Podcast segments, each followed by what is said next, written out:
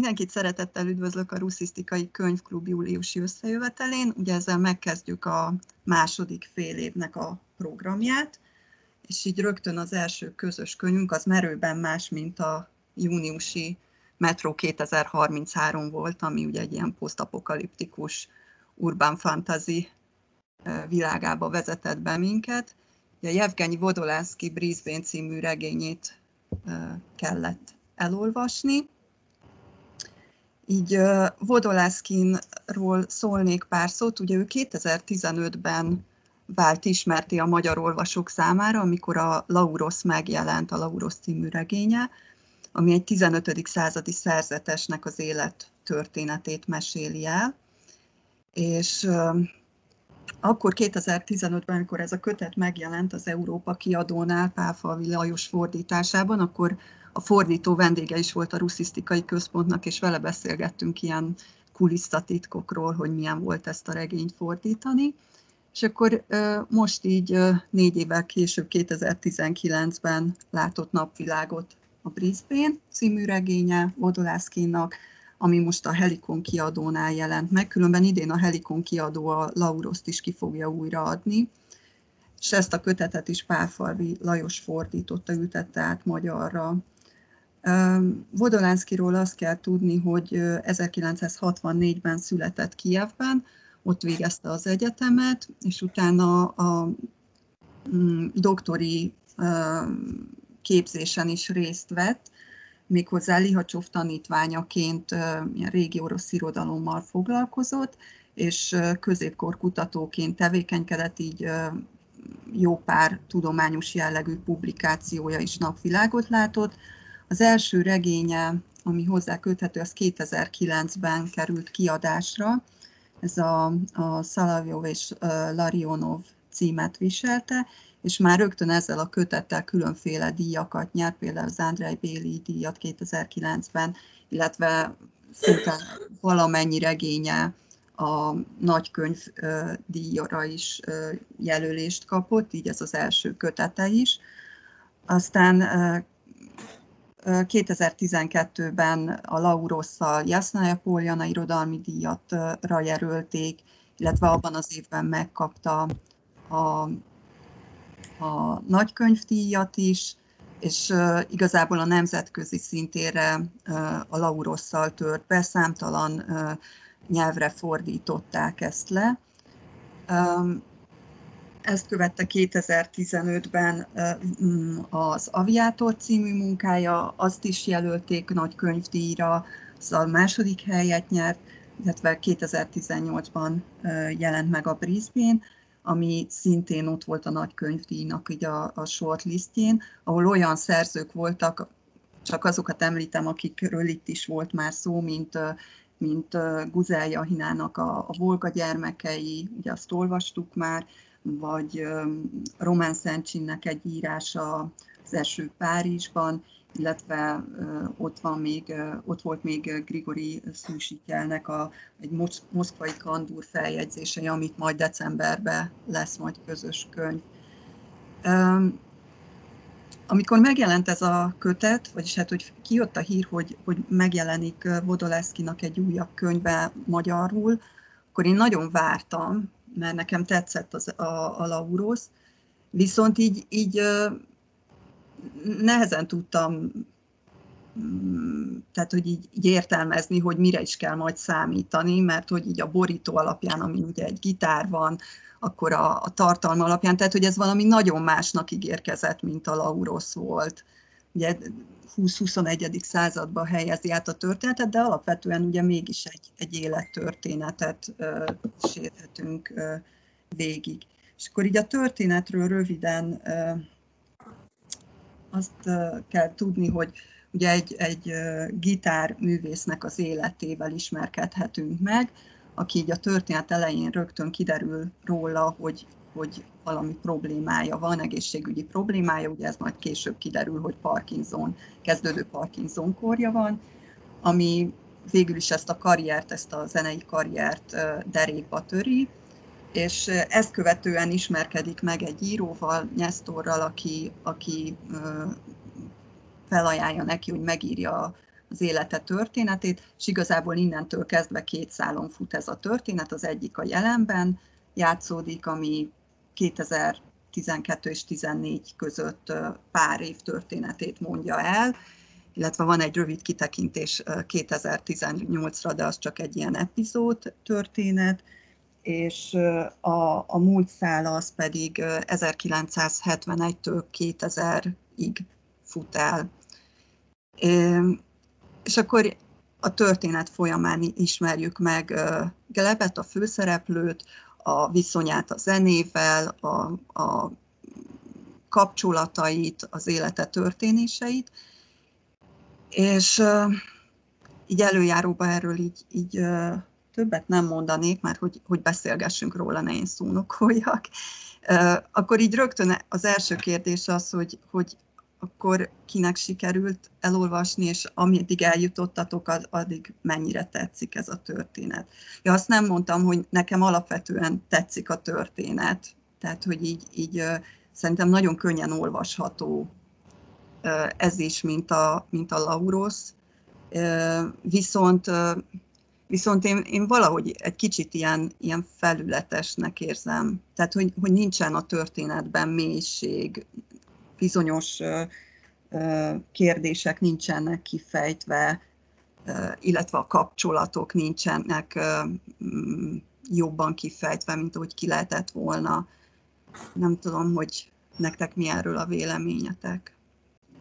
Mivel könnyű a dolgom, mert a 260. oldalnál tartok, ennek alapján én egyet tudok érteni azzal, amit te mondtál, mert tényleg könnyen lehet olvasni, tehát utána rájöttem, hogy nem jövő héten van ez a kis beszélgetés, hanem ezen a héten, tehát vasárnap elkezdtem, és hát én azért de nem túl gyorsan olvasok, ezért most itt tartok, ahol meg van volt Na de ezzel együtt tehát, de, könnyen olvasható.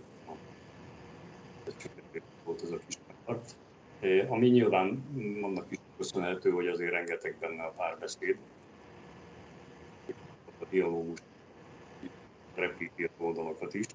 Bár ez egy kicsit magyarázat is arra, de csak egy kicsit, hogy kicsit könnyedebb, tehát nem mindig megy bele mélységekbe ezekben a, ezekben a részekben, hogy úgy mondjam, ahol, ahol inkább elkezd lelkizőbb és filozofikusabb lenni, az, a, az, a, az, az, a, az, amikor gyakorlatilag a, az iskolás, majd a, alapvetően a, az első tíz osztályos korát, meg a zeneiskolába, amikor járt, és hogy ott, ott miket gondol itt a, hát mindenek előtt a nyelvről, a zenéről, meg a környezetében lévő emberekről. Hát ott azért belemegy azért néhány elemzésben, meg lelki, lelki húrokat is penged, de egyetértek, hogy azért ez, hogy úgy mondjam, nem egy, egyik sem egy mély elemzés. És én őszintén szólva, ugye miután még a felénél tartok nagyjából, ugye azért azt vártam, hogy lehet, hogy ez majd később kiteljesedik. Na, de el fogom olvasni, úgyhogy ezt nem tudjátok lelőni. Ami számomra ugye mindjárt az elején érdekes volt, az az, hogy hát mint hogy a, a 70-es évek, én 70-ben mentem ki tanulni, éppen ezért azért nagyon sok olyan részletet ír le nálam tíz évvel fiatalabb fejjel, hogy ő ezt hogy élte meg, meg amikor ugye Leningrádba, Pityerbe elmegy egyetemre, hogy azok, azokat a részeket, hogy az, azokat hogy élte meg. Szóval azért rengeteg olyan nüansz jut az embernek az eszébe, ami számomra persze nagyon élvezetessé teszi ezeket a részeket, meg az ebben rejlő helyzet komikumot és szatírát, maró szatírát, ami egyébként, hogyha valaki nem élt abban a közeg, közegben, akkor azért nem jön ki. És éppenséggel pont ezeknél a részeknél, amikor megjelennek ilyen húsvér alakok, mint a Ányka, meg a, a, az édesanyja, a Ludmilla, meg, még, meg hát tulajdonképpen az apja is. Tehát ott, ott azért nagyon élethez közeli, nagyon reális, rendkívül húsvér emberek vannak a, a maguk humorával és a maguk életbölcsességével, ami, ami szerintem emeli a, az írásnak a hitelességét, meg az értékét. De összevéve eddig, hogy így mondjam, mit elolvastam, hát hogy úgy mondjam, még a felénél kár ilyet mondani, de még nem győzött meg arról, hogy még egy művet el fogok tőle. Uh-huh. És amúgy a Lauroszt azt olvastad? Nem, nem, nem. Nekem ez, szóval ez az első. Uh-huh. Na, most ennyit elő, előjáróban, csak hogy elkezdjük. Gabi, te meddig jutottál, vagy egyáltalán nem sikerült? Nagyon az elején tartok. Az az igazság, hogy ilyen tíz oldalanként rendez, rendre bealudtam rajta, és akkor utána kicsit visszalapoztam, megint elkezdtem. Uh-huh. Én szerintem annyira vontatott és annyira unalmas volt, legalábbis itt az az első 70-80 oldal, hogy egyszerűen képtelen voltam túljutni rajta. Uh-huh. Lehet, hogy aztán később egy kicsit izgalmasabb, meg érdekesebb lesz, de, de én itt toporgok nagyon az elején. Szerintem minden változik a, az izgalmassága tekintetében. Mármint, hogy nincsenek ilyen, ilyen kiugró nagy rendkívüli történések. Nem is az a probléma, hogy rengeteg leírás van benne, hiszen olvastam én már ilyen könyvet, ami, ami ilyen leíró jellegű, de, de nem érzem ezeknek a funkcióját, hogy, hogy elvesznek a semmiben. Uh-huh. Szóval így az első benyomás, illetve ameddig eljutottam, egyáltalán nem pozitív. Uh-huh. Hát én végigolvastam, de én is csak csatlakozni tudok. hát nekem... Hamar Hol is? Bocsánat, lehet hallani? Igen. Lehet. Jó, jó. Uh, hú, hol is kezdjem? Most egy csomó mindent így, így fölírtam, hogy így, így virtuálisan, hogy szeretném elmondani. Hát először is arra jutottam, hogy ez egy ilyen strandra való könyv, hogy az ember fogja, elmegy vele a strandra, vagy, vala, vagy kiül a parkba, ahol ugye azért fél szemmel mindig azt nézi, hogy mi történik körülötte, és akkor is így lehet olvasgatni. Másrészt több szempontból is ilyen, ilyen csalódás volt, mert egyrészt én, én szeretem ezeket az életrajzi regényeket, ami elkezdődik ott, hogy valakinek bemutatja a gyerekkorát, és akkor ugye arról még biztos beszélünk, hogy ennek a szerkezete hogy néz ki, de, de ugye a klasszikus szerkezetben aztán eljutunk a haláláig általában egy ilyen életrajzi regénybe, amit ugye kicsit másképp van, de valamiért egyszerűen én azt éreztem, hogy nem tudok közel kerülni ehhez a glebhez. Nem értem, hogy miért kell, miért legyek rá kíváncsi, miért kellene, hogy engem érdekeljen, hogy ő, ő vele éppen azokon a lapokon mi történik. Azt sem értem, hogy ő miért lesz egy ekkora nagy sztár. Ez volt még, amit így a végéig vártam, hogy na, akkor legalább már ez derüljön már ki, hogy, hogy hogy lett ő egy ilyen, ilyen hatalmas nagy körülrajongott, mindenhol fölismerik, mindenki előnybe részesíti, virágot küld neki, mit tudom én, de még csak ez se ez se derül ki, sőt, ilyen, most így úgyis fogunk spoilerezni, de ezt lehet, hogy nem fogjuk lelőni, úgyhogy tehát ilyen egészen, egészen hétköznapi módon jut, kerül, kerülünk el oda, hogy ő, el, hogy ő elkezdi ezt a hatalmas nagy karriert. Tehát még csak nem is rendelkezik olyan kiemelkedő valamilyen klasszikus képességgel, hanem van neki valami furcsasága, ami tetszik az embereknek, de na, szóval, szóval rövidre zárva egyszerűen nem, nem tudok, tehát nem tudom megszeretni ezt a főszereplőt. Nem tudom, hogy, hogy, hogy, hogy voltak ezzel mások, de kíváncsi vagyok rá, hogy, hogy közel, közel tudtatok-e, tudtak-e hozzá kerülni, és akkor még, még volt, volt még csalódásom az egyik a borító kapcsán, tehát, hogy a, a borító meg azt ígérte, hogy egy ilyen zenei művészvilágba kalauzol el minket. És igazából nem ez történik, mert hogy a művészvilágban nem járunk. Tehát a Gleb fiatal korában, gyerekkorában járunk, meg ott, amikor már épül lefelé. Tehát én elképzeltem egy ilyen, nem tudom, ilyen színes leírást arról, hogy hogyan is élnek a művészek ma Oroszországban, hát ezt, ezt ugye nem kaptam meg. Akkor ami még, és akkor ugyanilyen csalódás volt a fülszöveg miatt is, mert hogy a fülszöveg meg azt ígéri, hogy hogy a fókusz a könyvnek az az orosz-ukrán identitáson lesz.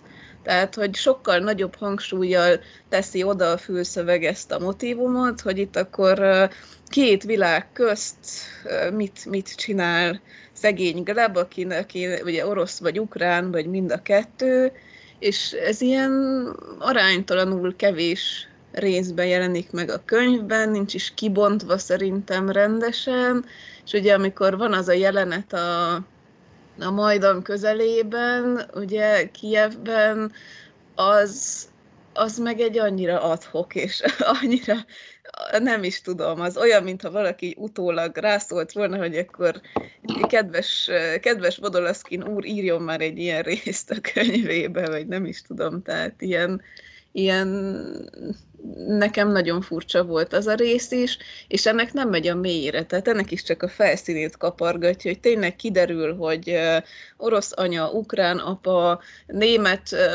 feleség, német barátnő, majd német feleség, de ebbe se, tehát nem látunk bele semmibe ennek kapcsán sem. És akkor a harmadik csalódás, ami szintén ilyen összefoglalók főszövegek kapcsán volt, hogy úgy, úgy vetítik előre, mintha Vera lenne a másik főszereplője a kötetnek. De én nem érzem azt, hogy Vera például sokkal fontosabb lenne, mint Ányka az első részben úgyhogy, úgyhogy ezen a vonalon is ugye vártam, hogy hú, mikor jelenik már meg az a kislány, és, és hú, majd akkor együtt koncerteznek, és együtt lesznek sztárok, és ez is csak egy ilyen, ilyen kis intermezz, egy nagyon-nagyon rövid, nagyon kevés idő adatik ennek a szegény kislánynak a, a regényben is ahhoz, hogy...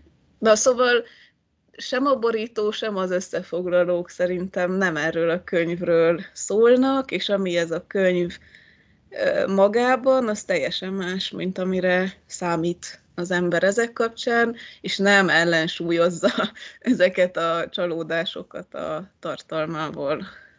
Mm. Ez érdekes, amit mondasz, mert ezeken én is gondolkoztam már, mint uh, ugye ez a, az identitás kérdés, meg, meg amit ott elő, először mondtál, hogy miért is lesz sztár ebből a glebből.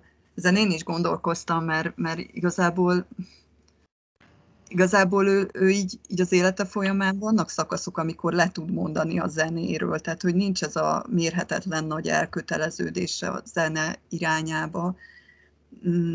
És hogy igen, hogy utána egyszer csak azt látjuk, hogy mekkora sztár, de, de hogy miért, az nem derül És ezért mondtam én is, hogy, hogy szerintem is uh, van egy csomó minden ebbe a könyvben, ami, ami nincsen mélységekbe kifejtve, hogy csak ilyen felületesen belekerül. Viktor, neked mi? A zümmögésével lett sztár, mert nagyon egyed ilyen zümmögött. Azt mondják, meg volt egy jó német menedzsere. Van egy. Én, én, én ezekből így nem csináltam nagy problémát. Hát alapvetően egyébként szerintem tényleg így a, a történet az nem egy ilyen hatalmas nagy megrázkódtatás, vagy akármi, hanem egy, egy, egy teljesen hétköznapi történet, egy eh, nem feltétlenül hétköznapi emberről, mert hát azért nem egy hétköznapi életet élő sztárról van szó, aki ugye amikor úgy gondolja, hogy kártyával meg, megünneplik a, a évfordulójukat, akkor vesz egy lakást csak úgy Péterváron, egy, egy, egy luxus lakást, szóval itt azért így hatalmas összegek mozognak, de egyébként szerintem alapvetően én úgy éreztem, hogy Vodolászkin valahogy ezt a hétköznapiság ott uh, próbálja piedesztára emelni a műveiben. Én ugye már olvastam a, a Szolovjov és Larionovot, oroszul még mindig sajnálom, hogy az nem került ki magyar fordításban, nekem az például nagyon tetszett, de ez olyan volt, mintha azt olvastam volna egy kicsit Pepitában, tehát egy kicsit azt is érzem, hogy, hogy beleszürkült ebbe a fajta stílusba az idők folyamán. Tehát ott is ugyanígy meg van rosszva két idősík között a történet, és akkor a végén így össze, összeér az egész. De az így elsőre érdekes volt, másod, másodjára már nem feltétlenül, de én pont azt érzem, hogy ezekben a, ezekben a felületességeiben, meg hogy csak ilyen apró, finom ecsetvonásokkal, humorral fűszerezve festi le a, a, a Glebnek és környezetének a hétköznapjait. Ezzel pont az egész életnek az életszerűségét hangsúlyozza, hogy, hogy, hogy nálunk, tehát, hogy feltét, tehát maga az ember sem gondol bele, hogy most éppen egy válaszút előtt áll, hanem csak úgy hanem sokszor csak úgy történnek vele a dolgok. Tehát például egy nagy történelmi esemény esetén is, amiben részt vesz mondjuk itt a Majdantéri tüntetés, tehát abba is csak úgy, csak úgy véletlenül belefolyik, és ez általában így egy hétköznapi emberre ez, igaz, ez így igaz, tehát így nem gondolja át az elejétől a végéig, hogy na én most kimegyek, és zúzok, és megváltoztatom a világot. Szóval ilyen szempontból ez egy érdekes hétköznapi történet volt, én azt mondom. De olyan semmi extra. Különben Ákos is valami hasonlót ír, tehát hogy, hogy ő, neki összességében tetszett, de hogy, hogy nem kapta meg azt, a, azt az élményt, ami, amit várt volna a könyvtől. Igen, és az, tehát ami, amit Ákos még írt így, így az előzetes beszélgetésekben, hogy, hogy nem érződik a, a, szerző, a szerző, vagy hogy lenne egy mindentudó narrátor, de ugye maga a regény szerkezet is olyan, hogy, hogy a jelenkori eseményeket azt Glebnek a naplójából tudjuk, a múltbeli eseményeket pedig abból, amit Nyesztornak elmesél Gleb saját magáról. Tehát, hogy emiatt sem lehet benne a szerző, aki mindent jobban tud tőlük, mert hogy ilyen, a, ilyen az egésznek a szerkezete így van kitalálva.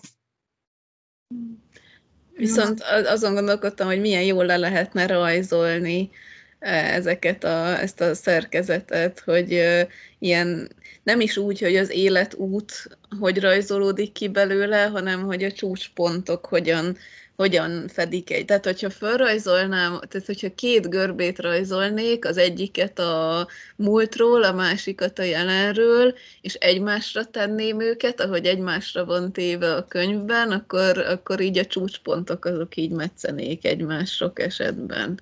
Ennek most volt értelme, amit mondtam? Hát igen, tehát ha úgy veszik, akkor pont a, pont a, a GKCP pucs 91-ben az pont egybeesik a Majdan téri uh-huh. hepajjal. Ja, meg még azt akartam mondani, hogy tényleg egyébként könnyen olvasható a mű, annak ellenére, hogy ugye a visszaemlékezős részekben egy darab bekezdés sincsen, hanem egy bekezdésben van gyakorlatilag az egész ilyen ömlesztve. Ott ugye párbeszédek sem nagyon vannak és ennek ellenére is szerintem így könnyen olvasható és követhető. Egy korábbi megjegyzéshez szeretnék hozzászólni, hogy azt hiszem, Viktor, te mondtad, hogy ugye vagy, vagy Ákos jelezte, hogy szerinte, hogy a szerző nincs ebbe a történetbe benne, hogy különben benne van, mert um, olvastam egy interjút Vodolászkinnal, és abból az derül ki, hogy azért elég sok önéletrajzi elemet épített be Gleb alakjába, tehát ugye ő is kievi születésű, akkor, akkor tanult, zeneiskolába járt, pont ugyanazokon a hangszereken tanult, akkor, akkor tudom én a tehát, hogy több, több olyan vonás van, ami, ami nála is megjelenik bár ő azért azt így kihangsúlyozza ebbe az interjúba, hogy, hogy nem ő Gleb, tehát hogy így, így nem, nem önmagát akarta megjeleníteni ezzel a figurával. És akartam tőletek kérdezni, hogy és mi a véleményetek a, a regény címéről? Tehát, hogy ez a Brisbane, ez, ez mennyire kap helyet ebbe a történetbe.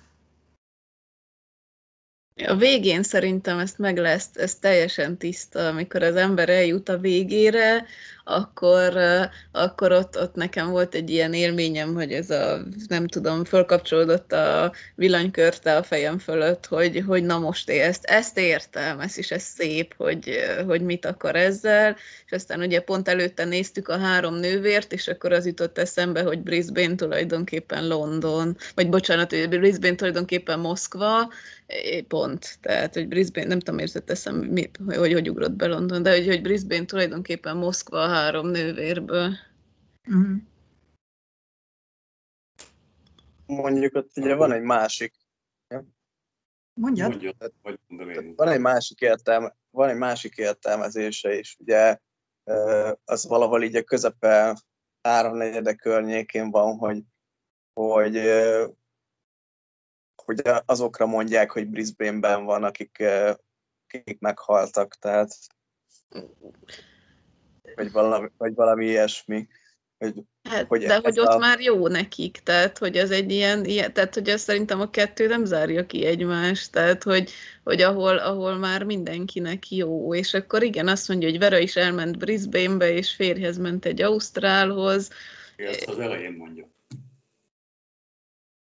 Tehát ezt a valahol még a elején, első harmadában. Tehát ezért érdekes, hogyha nem mindenki olvassa el a vitában, mert erre a kérdésre az első fele alapján egyértelműen lehet felelni, hogy a Brisbane az a hely, ahol boldog lesz az ember. Tehát az a, az a város, ahova törekszik, vágyakozik, és azért megy Vera is, és ott félrehez megy, és egyébként a fiú, a Gleb is úgy gondol rá, hogy hát igen, tehát azt azonosítja legalábbis abban a fázisban. Aztán később nem tudom, de számomra egyértelműen ez volt a kulcs a címhez, de a második felében még ezt le lehet rombolni. Ja, és ugye van egy Irinánk, aki Brisbane-be vágyakozik, szerintem ez is egy... Szerintem az Irinával keverted össze, igen, mert hogy, igen, hogy igen. ő az anya az Irina, igen, a Vera meg igen. a kislány, aki a végén megy el. Hát az anyjával, pontosan. Uh-huh. Igen. Meg... Uh... Azt mondjátok meg nekem, hogy miért Dombrán tanult először. Ó, ezt én is meg akartam kérdezni. Hát csak azért, hát, mert az tipikusan nem ukrán hangszer. Ez egy ilyen közép-ázsiai múros. Hát egy ilyen landszerű hangszer. Nem valami olyasmi Igen, volt, de... hogy, hogy túl kicsi volt a, ahhoz, hogy lefogja a húrokat? Bár ezt nem értem, mert hogy ugyanúgy le kell fogni a húrokat a hát, dombrán. Le kell, de hát mondjuk annak vékonyabb a nyaka, az tény a dombrának, de egyébként az egy tipikusan orosz népi hangszer, amely itt tartunk. Ezért volt számomra érdekes, hogy miért a kezdte, mikor a, az apja az örült neki, hogy, hogy hangszeren játszik, ráadásul dombrán, illetve nem, pontosan örült, hogy hangszeren játszik, beleértve azt is, hogy dombrán, ezért aztán úgy kicsit meglepődtem, hogy miért. És úgy is írja, tehát valahogy úgy is van megszövegezve, hogy mintha tényleg, tehát ha az ember nem tudja, hogy mi az a dombra, akkor szerintem úgy lehet olvasni, hogy mintha az egy ukrán hangszer lenne. Tehát nem is csak az, hogy az apja örül neki, hanem hogy a, az ukrán iskolában meg akarják, az ukrán zeneiskolában fontosnak tartják, hogy ez legyen, és hogy biztos azért irányították erre a hangszerre, hogy ne kelljen bezárni ezt a csoportot. Tehát hogy tényleg teljesen olyan képzetet kelt, hogy már így ezen gondolkodtam, hogy, hogy Ukrajnában kik, hát a, a valamilyen krimi tatárok, vagy valakik játszottak -e ezen, de így nem. Az igazán nem. ukrán hangszer az a bandura a úrosok közül. A, a dombra, meg a buszli az tisztán orosz. Na jó, mindegy.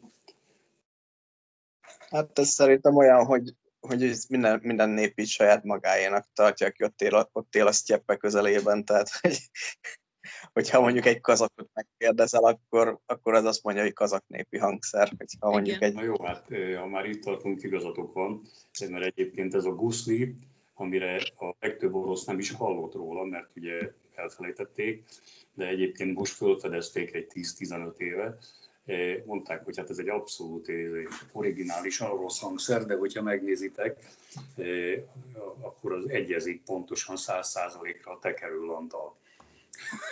Mm vagy más vonatkozásban mondhatnád a citerát, hogyha elmész Vietnámba, akkor ott bemutatják neked a citerát, és a, e, meg a cimbalmot is, meg a cimbalmot is, hogy ez echte vietnámi hangszer, de ugyanakkor, mikor meglátják, hogy a magyaroknál van ilyen, akkor, akkor pláne helyreáll a testvériség, mert egy az egybe ugyanaz, a visszatérve tehát a, a dombra, az biztos van más képeknél is, tehát ez, ez igaz, de de az ukrán, ukránoknál éppen nem volt. Én egyébként még arra is tudok tippálni, hogy, hogy dombrát olcsóbb volt beszerezni, mint egy jó gitárt, tehát meg ugye ezt könnyebb így eszkábálni. Tehát én például a saját emlékeimből, a zeneiskolai emlékeimből táplálkozva, tehát nálunk az volt, hogy egy év furúja, és akkor utána lehetett valami normális hangszert választani, és akkor én mondjuk mindenféleképpen szakszofonozni akartam, de azt hiszem, hogy a szakszofon volt összesen, vagy kettő az egész zeneiskolában, és az is ki volt adva valakinek, és akkor mondták, hogy hát mi lenne, hogyha inkább, hogy itt van ez a klarinét, ennek ugyanolyan a fúvási technikája, mint a szakszofonnak, meg minden, és akkor játszál ezen. Hát ugye így lettem sok évre klarinétos, tehát... Ez, ez különben vicces, mert hogy, mert hogy amikor a, tehát hogy ez a gyerekkoráról szóló rész volt a könyvnek, akkor, akkor én, én is azt például én tök közel éreztem magamhoz, mert hogy én is tanultam zenét, és hogy sok, sok hasonlóságot véltem felfedezni, mert nálunk úgy volt, hogy az első fél év után kellett hangszert választani. Furúja az, az az iskolában volt, mert tényleg zenetagozatos voltam, és akkor mi zongorára akartunk menni tesómmal, de akkor azt mondták a, a zongora tanárnő azt mondta, hogy, hogy mivel nincsen zongoránk otthon, és zongorát nem tudnak gyakorló hangszert biztosítani, ezért, ezért ne zongorázzunk, és amúgy is kifogásolta, hogy balkezes vagyok, bár ezt mind a mai napig nem értem, mert, mert gondolom nagyon sok balkezes zongorista van, és akkor átirányított minket a cimbalomra, és akkor elkezdtünk cimbalmozni, és ott, ott volt egy gyakorló hangszer, amit mivel testvérekként tesómmal együtt tanultunk, ezért megkaphattuk otthonra. De amúgy, amúgy ö, olyan szempontból is érdekes volt, hogy, hogy ugye itt is van arra utalás, hogy, hogy szolfésra jár, de aztán, aztán fel volt mentve szolfésról. Emlékszem, hogy, hogy nekem se kellett szolfésra járnom, mert zenetagozatos voltam, viszont aztán később iroda, zene történetre, elméletre arra járni kellett, vagy két évig. Tehát, hogy, hogy ezek a hasonlóságok kijöttek, és ez az érdekes volt. Igen, meg én mondjuk sok ilyen tehetséges zenésszel találkoztam így a akik még akkor kezdték a pályukat így zeneiskolában, és kb. az közös mindenkiben, hogy, hogy nagyon utálják a szolfést. Tehát, tehát így, aki ilyen Isten adta tehetség, az, az inkább ugye a hallása után megy, és nem érdeklik ezek a nagyon zeneelméleti dolgok, és, és ezt mindenki így utálta. Nekem meg mondjuk pont ezt tetszett, tehát egy elmélet, elméletben én, én jól el voltam, nekem inkább a gyakorlat nem ment. Tehát így nem hallottam meg mondjuk egy kis szekundot, meg egy nagy szekundot, amikor leütötték az zongorán, szóval de, de tudtam, hogy hogy épül föl. Ez is fontos. Amúgy szerintem ott, ott a, ahogy arról ír, hogy hogyan ismerkedik gyerekként a zenével, az, az szerintem egy szép rész ahogy így mindennek ritmusa, meg dallama van, tehát hogy mindenbe felfedezi a zenét, hogy így, így a mindennapjainkat így behálózza a zene. Ez szerintem egy szép rész a könyvben. Nem tudom, hogy haladjunk a történet szempontjából, így a gyerekkorától kezdve, és nézzük meg az egyes részeket, vagy, vagy kiemeltek részeket, ami, ami megragadott titeket? Mi legyen a menete. Hát mivel annyira egyikünk sem rajongott érte, lehet, hogy mehetünk sorban. Vagy, vagy mondjuk az még egy érdekes kör lenne, hogy kinek mi volt az, ami tetszett, ami, ami, ami nem tudom, egy-egy olyan, olyan elem, amiért, hogy mégiscsak érdemes volt ezt a könyvet kinyitni, vagy olvasni. Vagy, vagy neked volt ilyen kérdésed, Orsi, fölírva későbbre? Nem, nem, mehetünk ez ennek mentén. Szóval? Kinga, neked volt ja, ilyen? kezdjem én. Nekem, a, nekem a, azért nem, mondjuk azt úgyse olvastátok, vagy ezt úgyse, úgyse olvasta akkor mindenki, ez a legvégén, a, a legvégén, amikor a Mefogyi haldoklik, és elmegy hozzá, elmegy hozzá Gleb, és arról beszélnek, hogy hogyan kell élni, és ugye akkor a Glebnek éppen van egy kéz sérülése, és és azt mondja neki, tehát arról, be, tehát azért most, amit, amit mondott Viktor arról, hogy ez, ez a hétköznapokat piedesztára emelő regény, ez a rész, ez pont annak a bizonyítéka, mert azt mondja Mefogyi, hogy az embernek a jelen, hogy az ember jobban járna, hogyha a jelenben akarna élni, és nem a jövőben, és azt mondja, hogy azokat a dolgokat vetítjük, hogy, hogy úgy, úgy van a rész, hogy Gleb a személyre veti, hogy de hát te csak a múlttal és a jelennel foglalkozol, a jövővel pedig egyáltalán nem. És azt mondja Mefogyi, hogy de hát olyan, hogy jövő, olyan nem is létezik, az csak illúziók és képzelgések világa, és és ami, ami életképtelen a jelenben, azt helyezi ki az ember a jövőbe. És ez egy, ez egy ilyen, szerintem ez egy nagyon erős mondat, ez a, hogy a jövőbe azt tesszük, ami a jelenben nincsen, és elképzeljük, és szeretnénk, hogy legyen, vagy éppen félünk tőle, hogy legyen, és, és akkor ezt az egészet kivetítjük a jövőbe, de jövő, mint olyan, tényleg nem létezik, mert hogy mindig a, mindig a jelenben vagyunk, és a múltra emlékezünk, és azok azok a dolgok, amik vannak. Tehát ez egy, ez egy ilyen filozofikus rész, nem sok, ez egy fél oldal nagyjából, de ez, ez szerintem nagyon, nagyon, nagyon jó. És ugye ebből a, a Brisbane is, tehát hogy akkor mi értelme van a címnek, arra is választod. Ezt akartam mondani, hogy a Brisbane is ebbe a körbe illeszthető bele. Igen, igen. Nekem egyébként az ilyen viccesebb jelenetek miatt, vagy helyzet komikumok miatt érte meg így a regény olvasni. Nekem nagyon tetszett ez a ez a ukrán vállalkozó, aki hirtelen úgy tett, hogy, hogy mulatós karrierbe kezd, tehát ez, e, ez szerintem így a 90-es években egy nagyon tipikus jelenség lehetett a, a nagyon gazdag és fekete munkából élő vállalkozók körében, akik egy kis zenei képzettséggel rendelkeztek.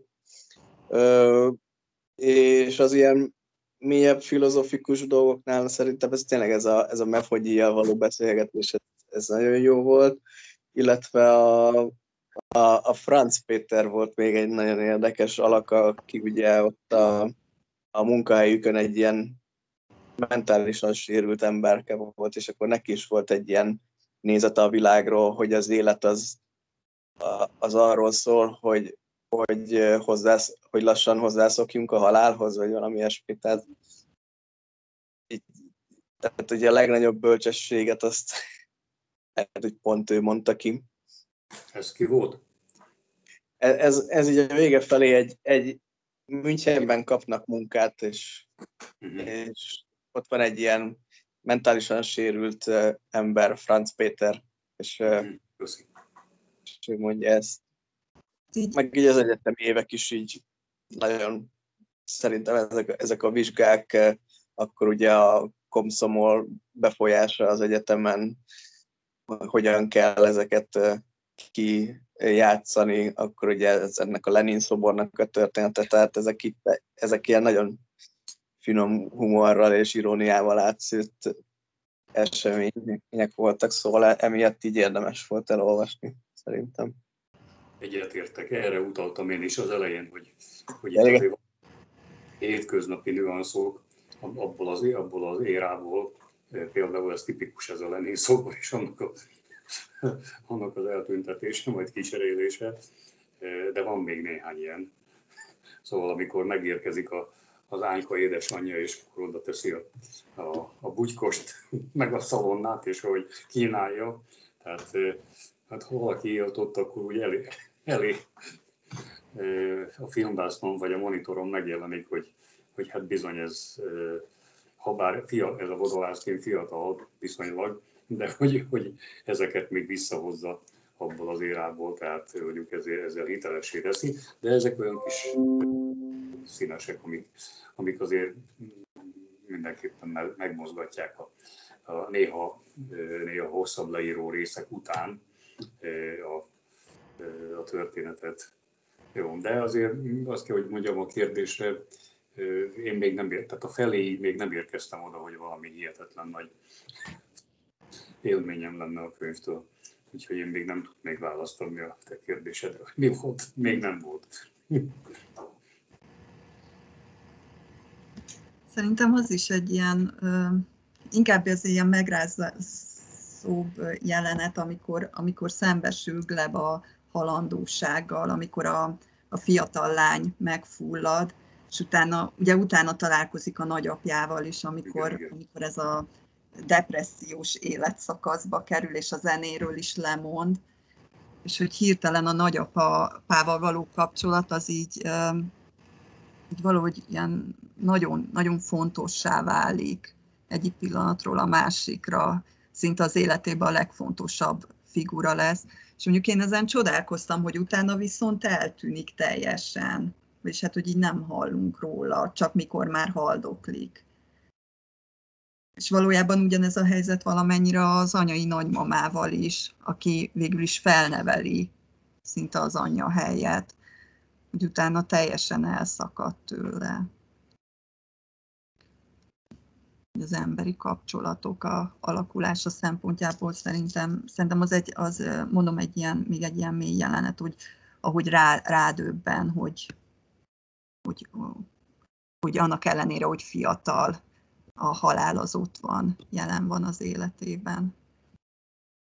Na, de hát a, a atya, a pópa azért megmondja neki, hogy a halál az gyakorlatilag a üdvözlés, tehát az, attól nem kell félni. Az él, azt az időt, amíg él, azt kell kihasználni, azért, hogy aztán utána még szebb legyen. Végül is a Mefogyi, ahova elviszi, a pópa elmondja neki, hogy ez nem azt mondom, hogy mi sem egyszerű dolog, de hát ugye azért ez, ez a életnek a normál rendje. De ezzel együtt tehát egyetértek, hogy a, a, egy, egy fontos momentum, hogy a nagy, nagyapjával akkor milyen szoros lelki kapcsolat alakul ki. De hát azért ezt hozzáteszem, hogy ha belegondoltok azért a, és nektek például Viktor, meg neked Orsolya, meg neked is. Szóval azért a nagyszülőkkel a kapcsolat az lehet, hogy miután a, a professzionális karrieretek vagy más miatt távol kerültök, vagy olyan életritmus, olyan életrend alakul ki, akkor nincs intenzív kapcsolat, sőt, néhány évtized múlva tudtak csak vele újra. Tehát ez alakulhat úgy az életben minden külön, különösebb, különösebb ok nélkül, hogy a nagyszülőkkel nagyon jó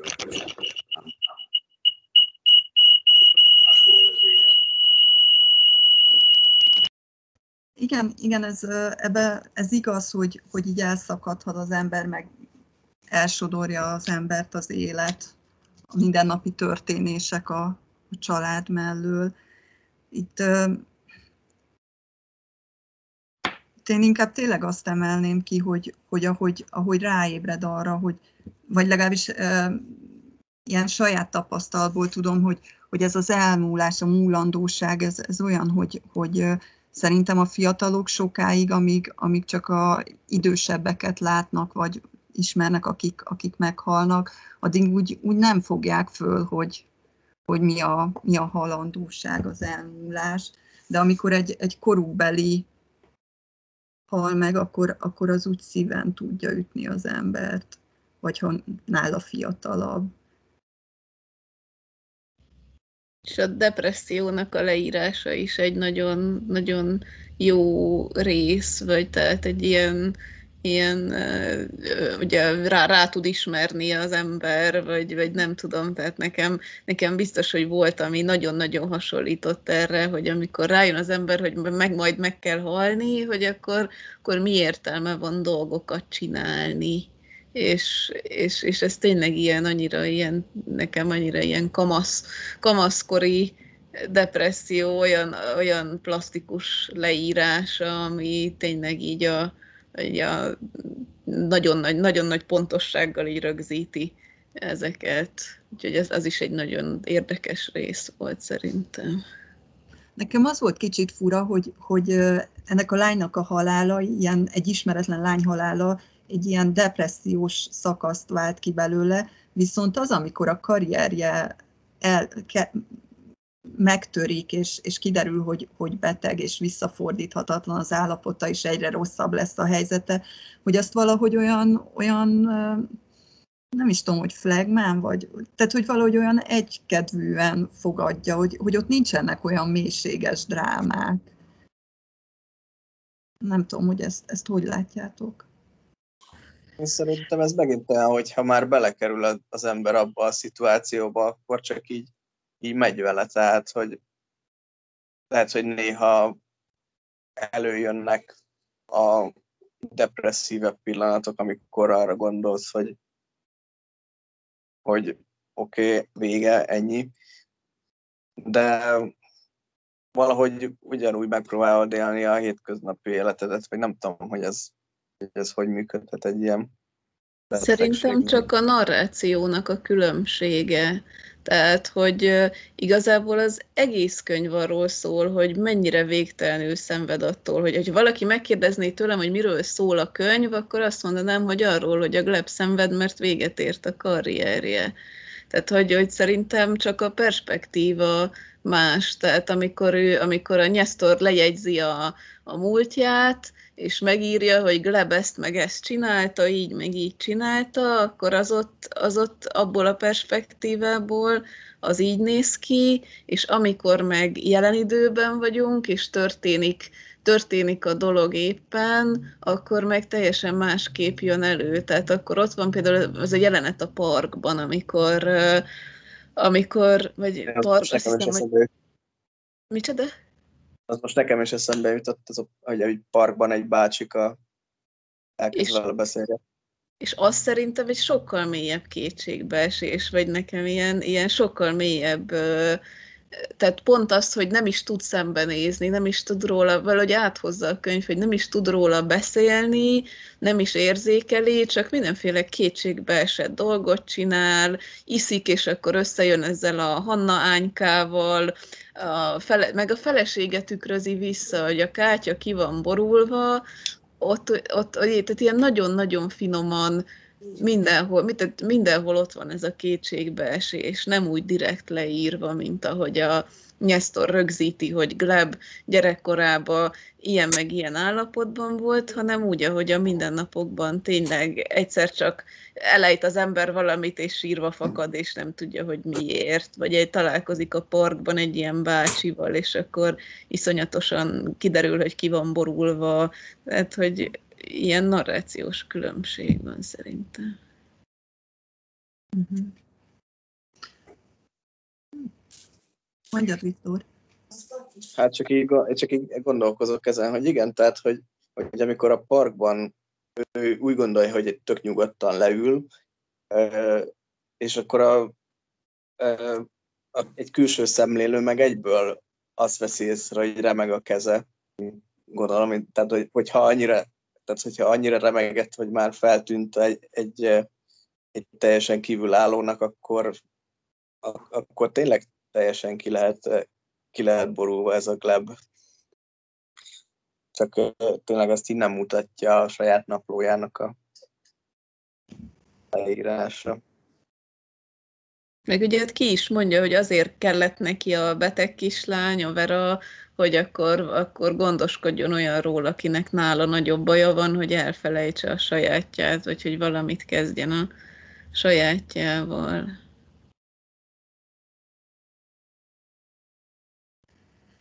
De ugye a kislányra igazából mindenkinek szüksége van a családban, mármint hogy így a Kátyának is másokokból ő, gyereket szeretne. Nekem a kátya a kedvencem az egész, az összes a szereplőgárdából a kátya az, akihez így valahogy nem tudom, a legközelebb lehet szerintem kerülni. Végül is ő is egy, egy ilyen tükör, tehát hogy a, ő rajta keresztül nagyon sok mindent meg lehet érteni, Glebből, tehát talán többet, mint amennyit a Nyesztor leír, meg amit a Gleb elmond saját magáról. Talán van egy harmadik szerző is, hogyha azt nézzük, hogy, hogy Glebbel mi történik, mert hogy, hogy Kátya visszatükrözi őt végig, amikor, amikor mellette van, és az, az egy, szerintem az egy, ez egy harmadik figura, akit meg lehet ismerni azon keresztül, hogy Kátya mit mond, meg mit csinál. Úgy igen, a, amúgy az ő kapcsolatuk is ilyen szép kapcsolat, mindenféle nehézsége ellenére, mert hogy ilyen feltétel nélkül a másik hibáival együtt szeretik a másikat, és viselik el. Én mikor így olvastam, így azt gondoltam, hogy amikor ez az ányka be, bekerült a képbe, vagy Hana bekerült a képbe, hogy őt ott szétrobbantja a családot, de hogy hogy ugye ez sem, ez sem állhatott közéjük. Hát egyébként euh, még így a kátyára visszatérve, tehát őt viszont meg csak a Gleb szemével látjuk, tehát hogy csak azt tudjuk róla, amit ő ír le, meg amit nyesztor a múltból. És azért, azért ugye vannak ilyenek, hogy hogy eléggé súlyosan alkoholfüggő kártya, meg van, van néha egy-egy hisztérikus kirohanása, szóval itt lehet, hogy csak a, lehet, hogy csak a szép emlékek maradtak meg, meg, eh, meg Gleb is csak a szép, szebb dolgokat írja le, és néha így utalgat rá, hogy ezért vannak itt súlyos lelki problémák a háttérben. Hát szerintem és ugye... az eléggé kijön az alkoholizmusa meg ezek a hullámvölgyek, amikor ugye bekerül a képbe a kislány, akkor, illetve amikor kiderül, hogy, hogy a Hana terhes, és, és hogy gyerek születhet, akkor, akkor megpróbál ezen javítani, de aztán jön megint valami, ami, amitől megrémül, ami, ami megijeszt, és akkor visszaesik, mert csak így tudja kezelni a nehéz helyzeteket, ha iszik. De azért iszik, nem, mert hogy, hogy nem lehet gyereke, vagy, tehát hogy ez nem derül, hogy ezt nem majd, ezt például hiányoltam, hogy addig a részig nem jutunk el, se az egyik szálon, se a másikon, amikor Kátya, hogy ez hogy derül ki, hogy nem lehet gyereke végül, tehát hogy ezt ilyen nagyon pici darabokból kell összerakni, de én a végén azt gondolom, hogy ő azért iszik, mert hogy ő neki ez egy hatalmas fájdalom, hogy, nem lehet gyerekük, és ugye hát végig el van szórva, tehát a, gyere, a fiatal korukban is ugye mondogatja Kátya, hogy majd ő szül neki gyereket, aztán uh, ugye ott van az, hogy mikor rájött, hogy nem tud szülni, akkor Barbarát akarta a testvérét behozni, hogy akkor szüljön ő gyereket, és ott van ez a Ráhel pár. Én ezt nagyon szeretem a Bibliában, ezt a ráheles párhuzamot, hogy akkor, hogyha a szolgáló leányát veszi az ölére, ugye akkor akkor az olyan, mintha neki szülne gyereket, és akkor ugye utána, hogy tehát Barbarából nem sikerül, aztán jön az Ányka, és aztán kiderül, hogy ő se vár gyereket, és aztán jön a Vera, aki egy kézgyerek, és akkor őt is elveszíti, tehát hogy mintha ő neki meg erre, ezekre a tragédiákra lenne fölhúzva az élete. Ez így végigkíséri az egész történetet. A tragédia. Pedig amúgy meg minden adott, tehát, hogy rengeteg pénzük van, nagyon jól élnek, sztár a férje, és akkor, és akkor ugye ez egy kicsit ilyen, hogy attól még lehet nagyon boldogtalan az ember, hogy elvileg megvan mindene.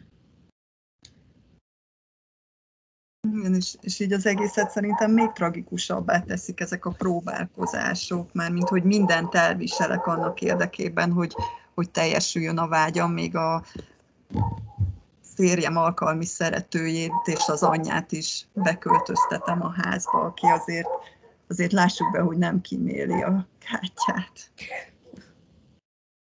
És hát, hogy, hogy ott a, ott én különben nem, nem nagyon értettem a Glebnek a viselkedését, már mint értem azt, hogy, hogy meg akarja adni a feleségének ezt a lehetőséget, és ezért engedi ezt a szituációt, de hogy, hogy azért ez a az ányának a, az anyja az azért elég durva alak. Ahogy, ahogy az első pillanattól kezdve megpróbálja így, így a családból kitúrni végül is a, a törvényes feleséget. Hát úgy szerintem ugye nem is tűrik sokáig.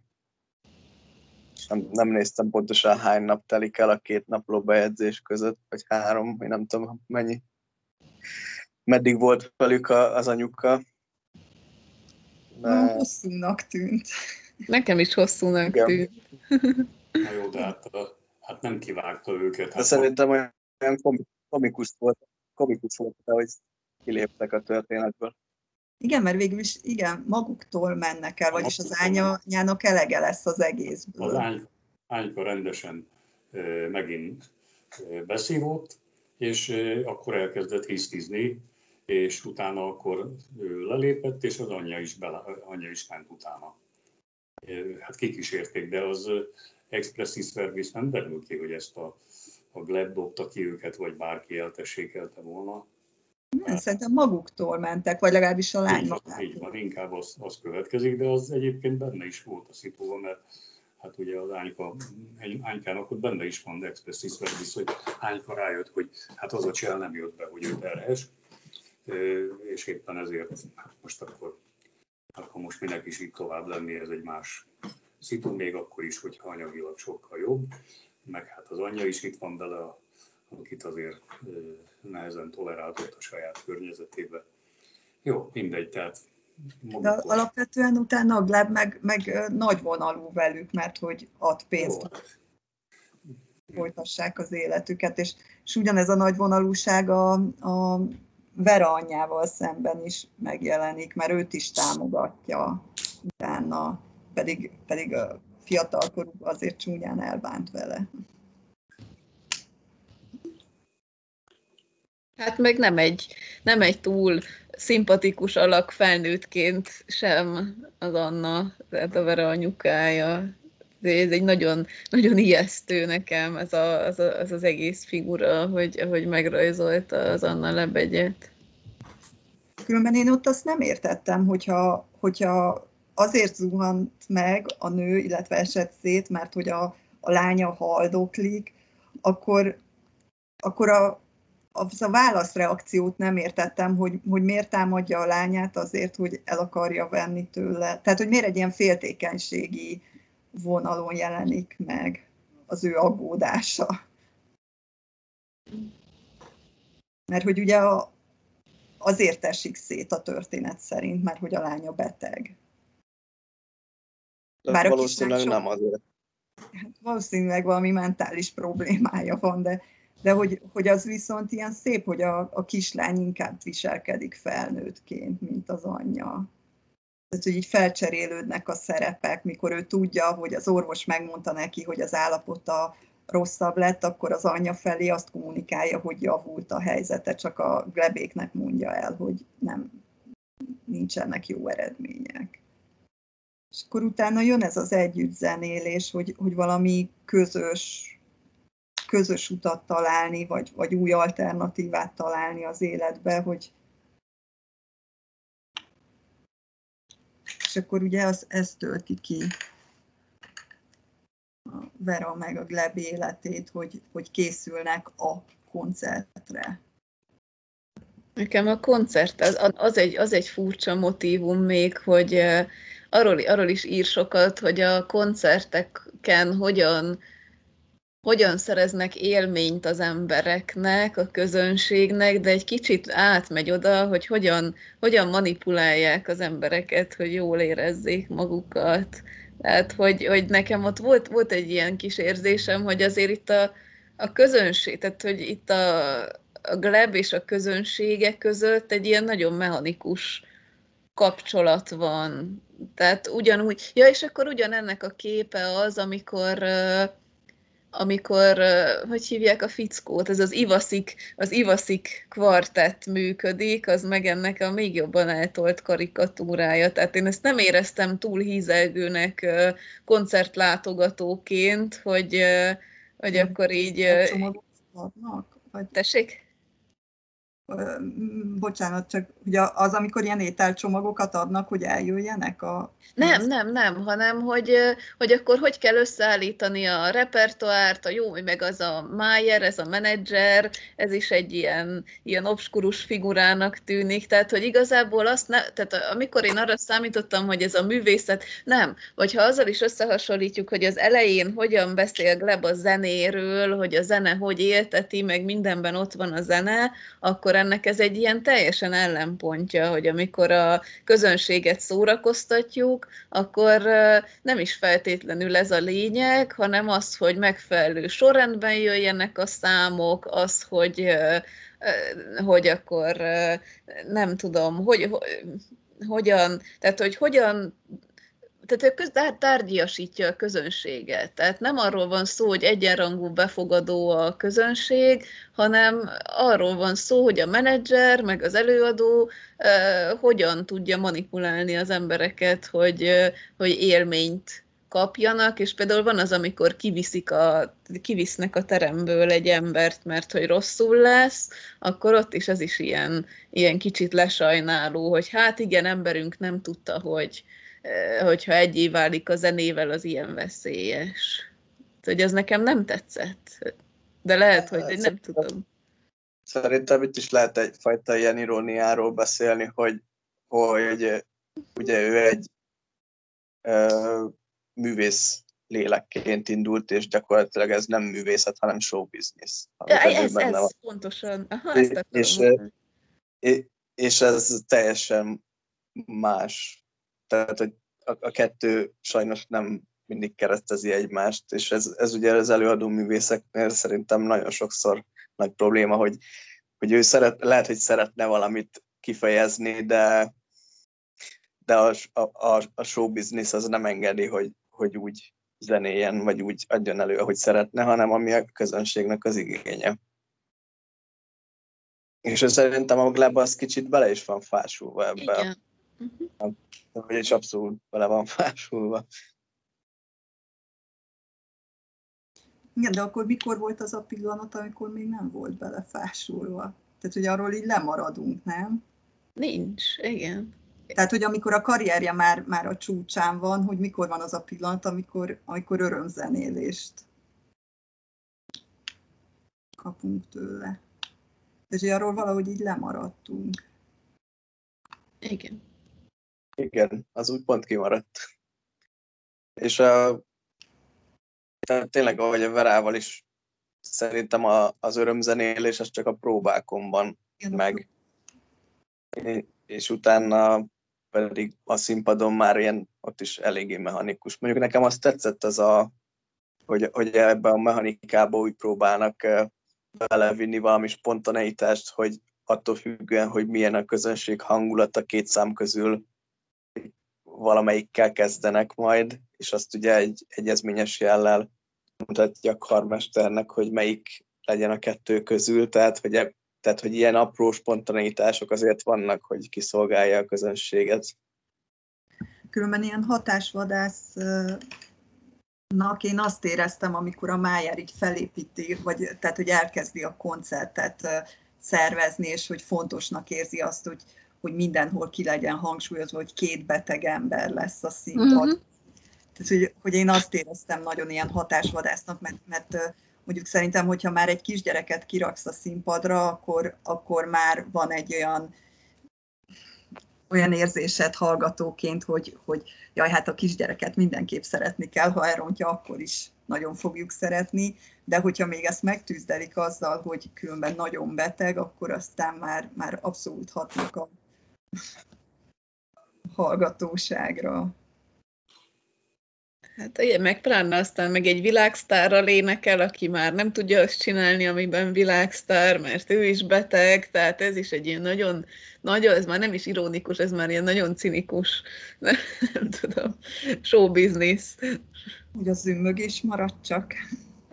Igen. Ének és az zümmögés.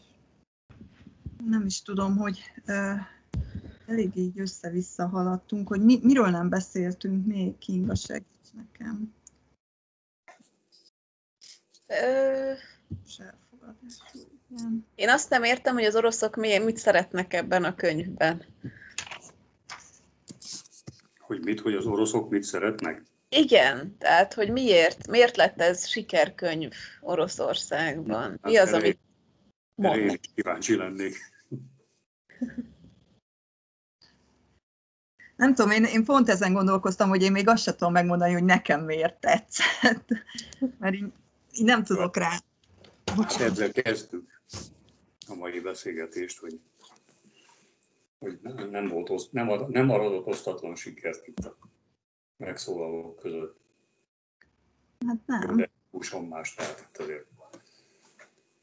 Jó, de egyébként én, én ugye bennem is megfogalmazódott már így, a, hogy félig olvastam, hogy ö, most akkor az orosz-ukrán viszonyt lehet egyáltalán ebből a szempontból vizsgálni a könyvnek a mondani valóját, történéseit. Ö, De én mm, nem éreztem, hogy releváns választ adott volna bármire. Ö, Pont. Körülbelül ennyi, nagyon röviden. Holott tényleg a, fel, a fülszövegben erre van egy határozott utalás, de legalábbis a 260. oldali ezt én nem így érzem. És ugyanúgy a kérdés megmarad, hogy vajon ez mitől lett sikerkönyv, eh, és hogy az oroszoknál mi- mitől lett az. Erre nem fogjuk megtalálni a választ. Jó, hát nem, De csoda, hogy ötletünk sincs. nem van a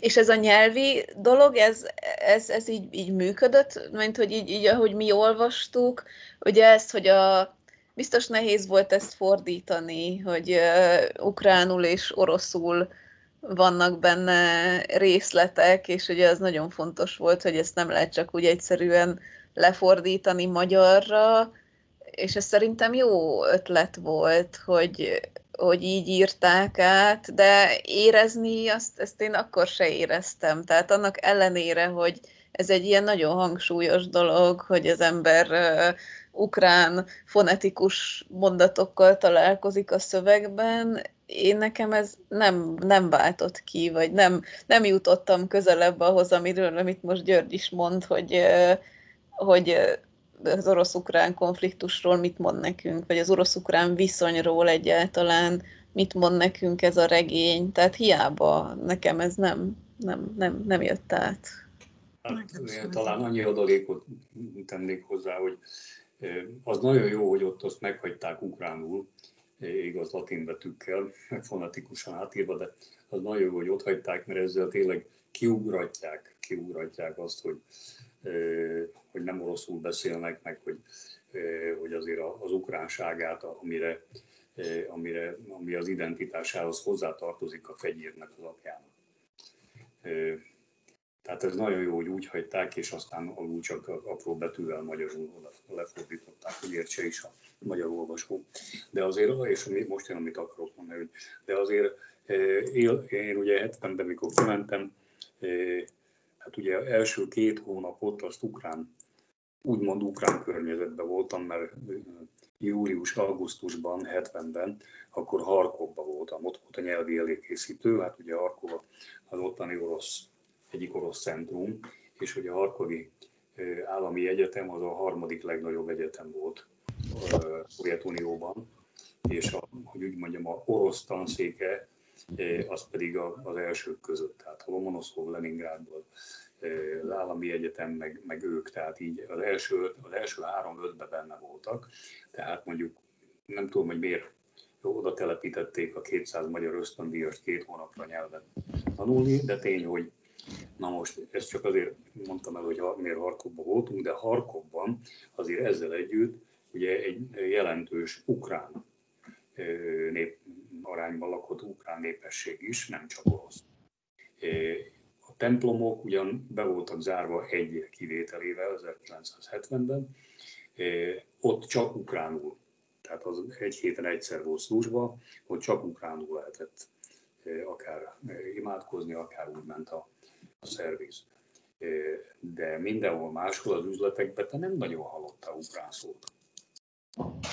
Lehet, hogy a családokon belül volt ilyen, de az utcán, üzletekben.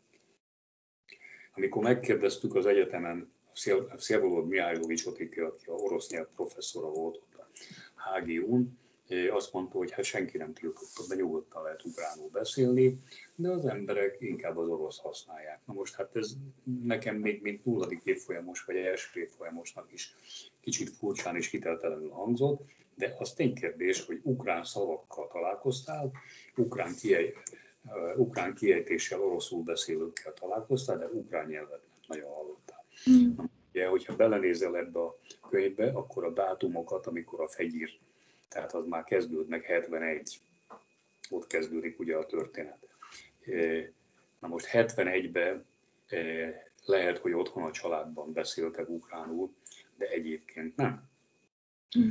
Hogyha valami furcsa, ez nekem inkább ez volt a furcsa, e, vagy ez volt a, az a momentum, hogy az író ráerősít arra, hogy hát e, hogyha valaki erős jellem és erős a nemzeti identitása, akkor az, akkor az ukránul beszél, de egyébként hát magában ebben a regényben is az iskolában ott nincs rá utalás, hogy ukránul beszéltek volna, kivéve, amikor ukrán nyelvet tanultak. Éppen ezért ez, én nem érzem a, ezt az orosz-ukrán szembeállítást a nyelv oldaláról, legalábbis ebben az első felében. Apró utalások ebben a részben vannak persze, amikor a, inkább a szokások síkján, vagy a vágyakozás síkján, vagy amikor ugye elkerül Péter Leningrádba tanulni, akkor ott ez felerősödik azért az orosz identitásnak az erősödése önállva. De, de én addig, amíg, tehát amíg eljutottam odáig, ezt nem éreztem, ami a fülszövegben van, hogy itt ez, ez szembeállítás lenne, vagy ez egy kibé, pláne egy kibékíthetetlen ellentéte lenne.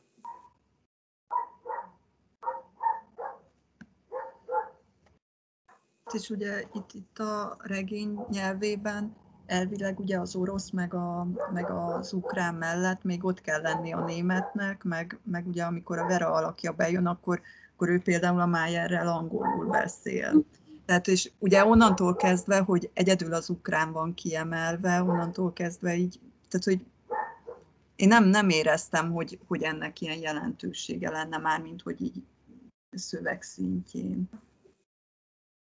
Igen, ez lehet, hogy aki a fülszövegi, fülszöveget írta, hogy így mondjam, a aktuális ö, ö, politikai, külpolitikai, regionális politikai ellentétek miatt ez lehet, hogy így beszűrődött, átszűrődött az ő felfogásában, de meg ha show business, akkor lehet, Igen, hogy a könyvet is jobban lehet Vegye le a könyvet a polcról. Egyébként az meg már végképp, tehát eh, ameddig én olvastam, addig hát azért, hogyha az ember sokat él ukránok között, és én utána is jártam nagyon sokat arra, eh, eh, azért a nagyon sok eltérő, hogy így majd magatartásbeli dolog van az ukránok meg az oroszok között. Most ebből semmi nem jelenik meg a, a, a, a, a. Semmi. Mm. Mint, mint például, most meg nagyon, nagyon kíváncsi lettem. Az, az ukránok azok, hogy úgy mondjam, most nehogy elfogultnak érezzetek, de hát ők, ők sokkal hogy úgy mondjam, furfangosabbak, találékonyabbak, mm. nagyon gyors a helyzetfelismerésük, de ugyanakkor, hogy úgy mondjam, ők, ők könnyen barátkoznak, de ugyanakkor a kapcsolat tartás, tartósága, mélysége az azért más. Tehát az, az, az nem olyan intenzív. És ők azért ennek függvényében elmennek a határáig, hogy hogy a saját érdekeiket azért, azért érvényesítsék. Nem? Tehát előre mondom, hogy a határáig, tehát azért tehát azon nem lépnek túl, de, de hát ez azért egy nagyon fontos vonás. Vagy egy másik. Tehát az ukránok azok harsányok, az oroszok nem. Uh-huh. Tehát az ukrán az, az nagyon ö, szeret harsányan viccelődni, mulatni. Uh-huh. Orosznak ehhez ö, vagy nem, vagy pedig ahhoz ö, mondjam, hogy sok nagy érzelmi töltés, vagy éppenséges sok kell. Uh-huh. ukránnak nem feltétlenül kell. Tehát egy sokkal, hogy úgy mondjam, hát ez nem életvilámság, inkább az, hogy hogy könny, a, a szöveg szintjén is sokkal könnyebben kommunikál és fejezi ki a dolgait, azzal együtt, hogy persze én nem tagadja, nem tagad az, hogy mögötte persze a tartalom az lehet mély, de ez, ez ja. szóval vannak különbségek. Mm-hmm. Ilyen mentalitális belés és a mindennapok szintjén, és ez nem jelenik meg például ott a addig legalábbis, amíg olvastam. Sőt, sőt, szerintem még egy kicsit fordítva is van. Tehát, hogy itt a, a fegyír és a mefogyi azok, akik ilyen emblematikusan Igen, ukránok, és ők ilyen... Azok visszafogott, mérsékelt életet, a bölcsességet mondják.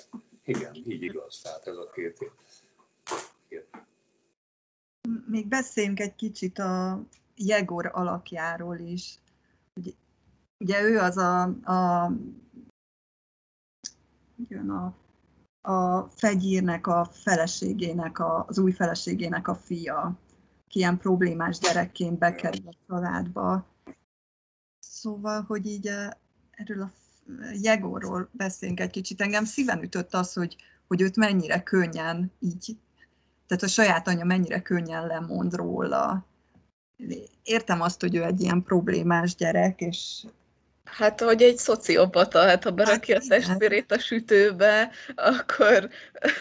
Tehát, hogy vannak valami viselkedési problémái, hogy ez milyen mértékű, mert azért így a idősebb és uh, újonnan született gyerek közötti uh, ilyen rivalizálás, mármint hogy az idősebb gyerek részéről uh, az, az előfordul, jó, nem ilyen mértékig, hogy berakja a sütőbe, de hogy, hogy így, így engem így szíven ütött az, hogy ennyire egyszerűen lemondanak egy gyerekről, tehát hogy így nem is próbálják kezelni ezt a szituációt, mert valószínűleg ez a probléma, hogy erőszakos, ez már előbb is jelentkezik. Hát ez a, amikor ezt a sofőr ez, vagy, vagy aki, mindegy, ez az ismeretlen ember, akit uh, agyonvág a hamutartóval az emeletről, teljesen hideg vérrel, és szerintem azért a Vodolászkinnak vannak ilyen pszichológiai tanulmányai, vagy előismeretei, mert hogy ezeket a, ment, mint a depresszió, meg az alkoholizmus, meg a, tehát ezeket ilyen, meg, meg ezt a típusú empátia nélküli viselkedést, ezt ilyen nagyon-nagyon pontosan ábrázolja, tehát így nagyjából ezek a, ezek a kulcsszavak vannak hozzájuk a pszichológia könyvekben, ahogy, ahogy ezeket így, így megfesti, hogy egy, tényleg egy ilyen érzelmileg teljesen elérhetetlen fiú ez a Jegor, és aztán, aztán persze kiderül, hogy mégis azért ragaszkodik valamennyire az ő gyerekkori barátjához. De ott se az érzelmeket látjuk, tehát amikor ugye felnőttként találkoznak, akkor is azt mondja neki a Jegor a végén, hogy azért ne gyere vissza, mert nem akarlak én lelőni. Igen, csak ez a Jegor egy kicsit úgy belecsöppen ebbe a történetbe, hirtelen megkapunk belőle mindent, amit, amit az ő karaktere hordoz, és utána eltűnik. És ugye csak a történet második felében megint egy pillanatra tűnik föl, hogy, hogy ilyen kicsit olyan, olyan funkció nélküli, de, de meghökkentő. Igen, most gondolkodom, hogy mi, mi lehetett, mi, mi ennek az értelme, hogy ő de Nem De tudom. Várjunk rá, nem? Mármint, hogy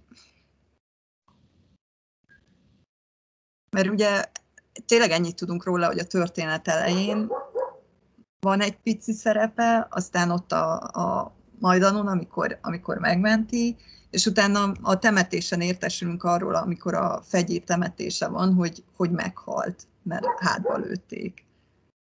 És akkor ugye rögtön azt gondolja Gleb, hogy ez csak miatta történhetett, és miatta áldozta föl az életét, ami ugye egyáltalán nem biztos. Tehát ott simán lelőhette, hát simán hátba lőhette, lőhette bárki. Bárki. De mégis magára veszi, hogy ő miatta történt. De van még ilyen alaka a történetben, aki megjelenik, úgy tűnik, hogy fontos lesz, aztán nem történik vele nagyon semmi, ez meg a Kátyának a testvére, a Barbara. Igen, ő is.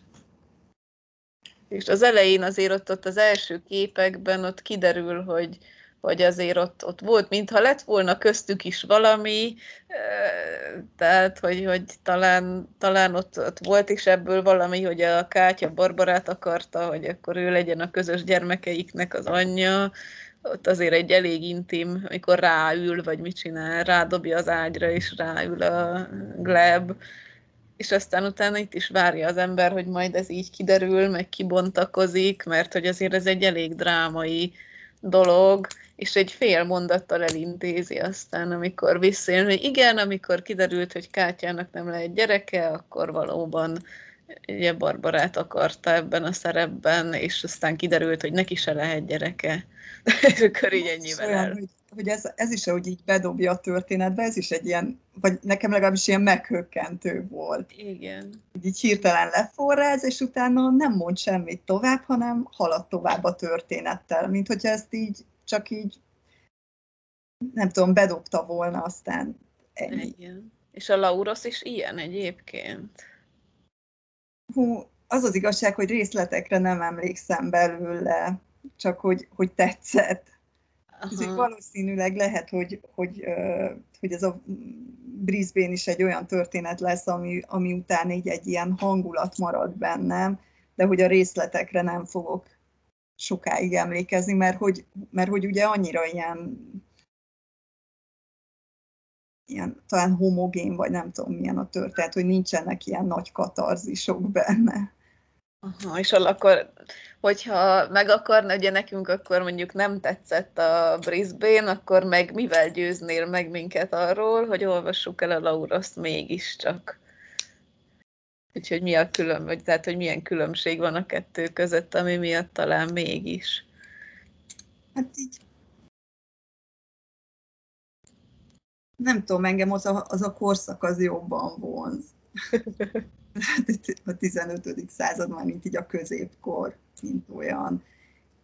Illetve bennem az nagyon bennem maradt, hogy amikor a, a, a Pálfalvi Lajos volt beszélgetni e, bent az egyetemen a regényről, akkor olyan lelkesedéssel mesélte, hogy, hogy e, remélem, hogy jól emlékszem, hogy ehhez kötődően mesélte, hogy a, a hogy többek, többeknek ugye e, nem tudom, hogy fel lett ajánlva, vagy több, többen, többeknek fel lett ajánlva az, hogy, hogy lefordítsák ezt a könyvet, de hogy, hogy visszautasították, mert hogy, hogy amúgy nehéz a szöveg, mert uh, ugye egy középkori gyógyítóról van szó, aki rengeteg uh, gyógynövényel dolgozik, meg, meg uh, uh, ilyen népi gyógymódokat használ, és hogy, hogy erre, ez a valahogy annyira bennem maradt, hogy erről mesél, hogy, hogy ez milyen nehéz volt, és milyen, milyen ilyen csodálatos munka, hogy, hogy kitalálni ugye ezeknek a növényeknek, hogy,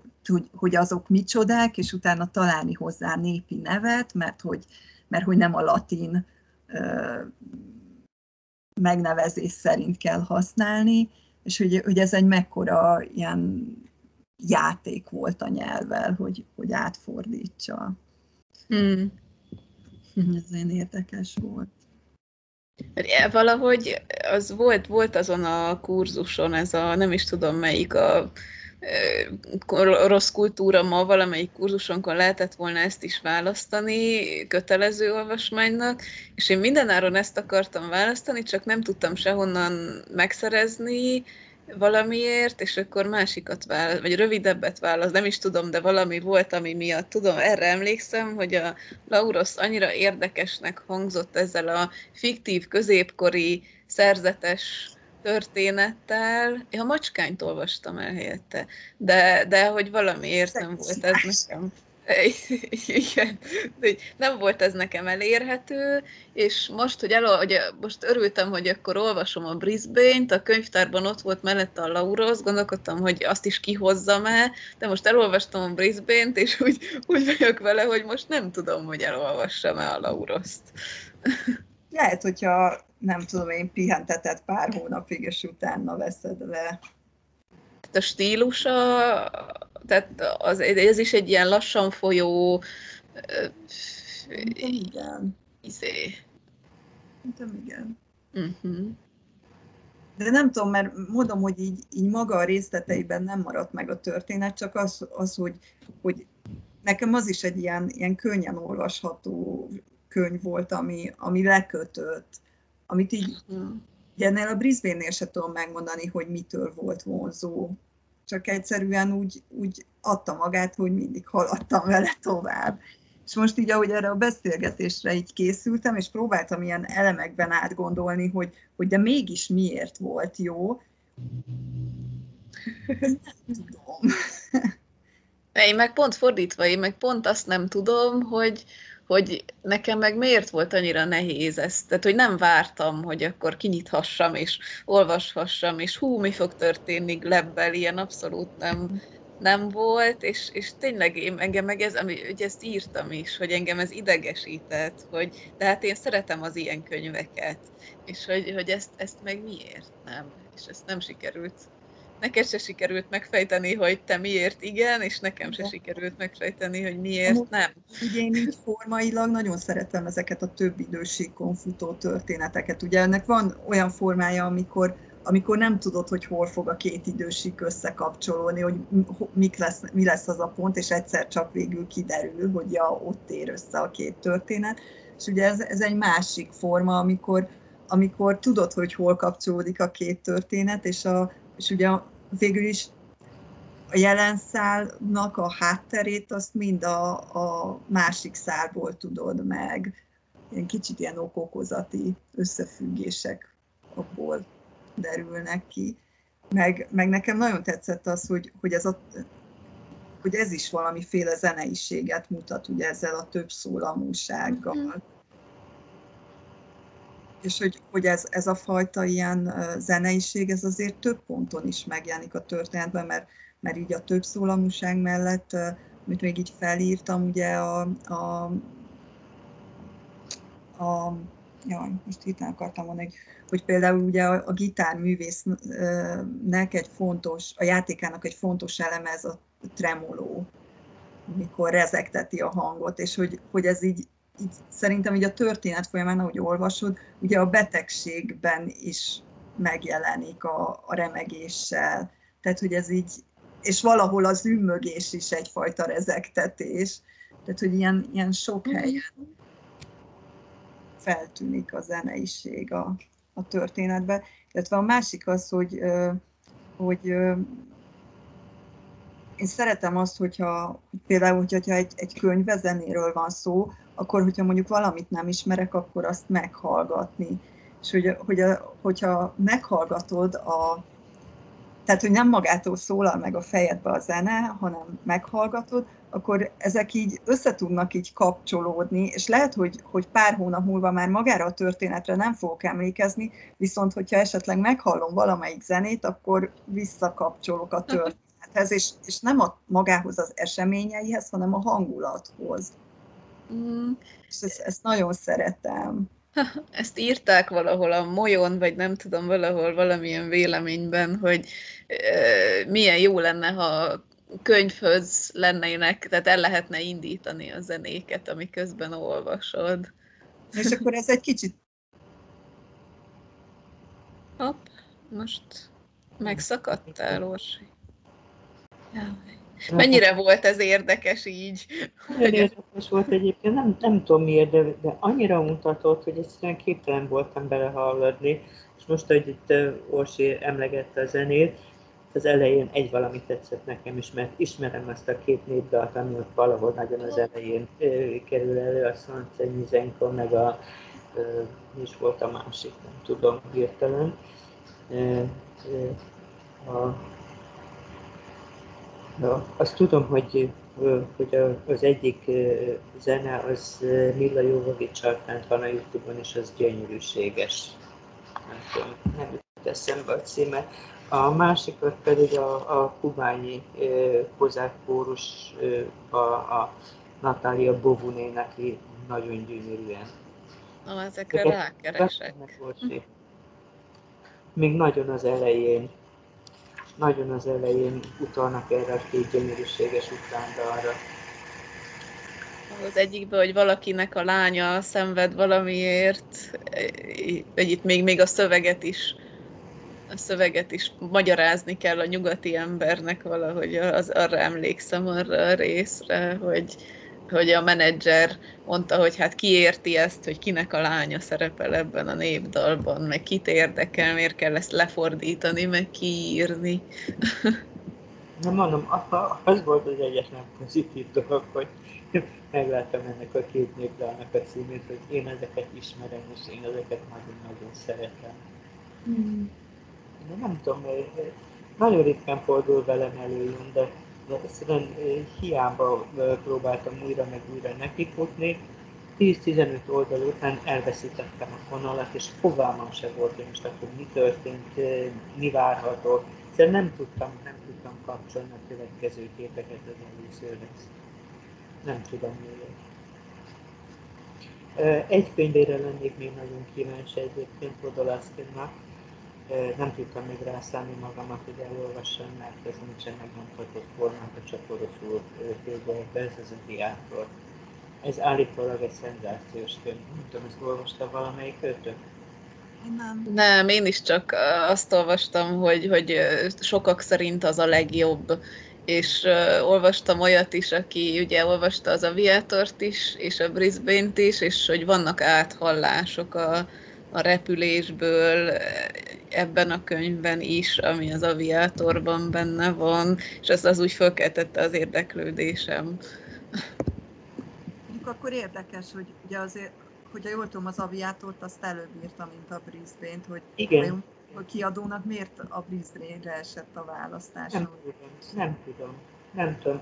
Én először akkor hallottam Vodalaszkiról, amikor én továbbképzésenként voltam a Pustin intézetben, és ott irodalmi szeminárium keretében az égetén magasztalták az a diákot.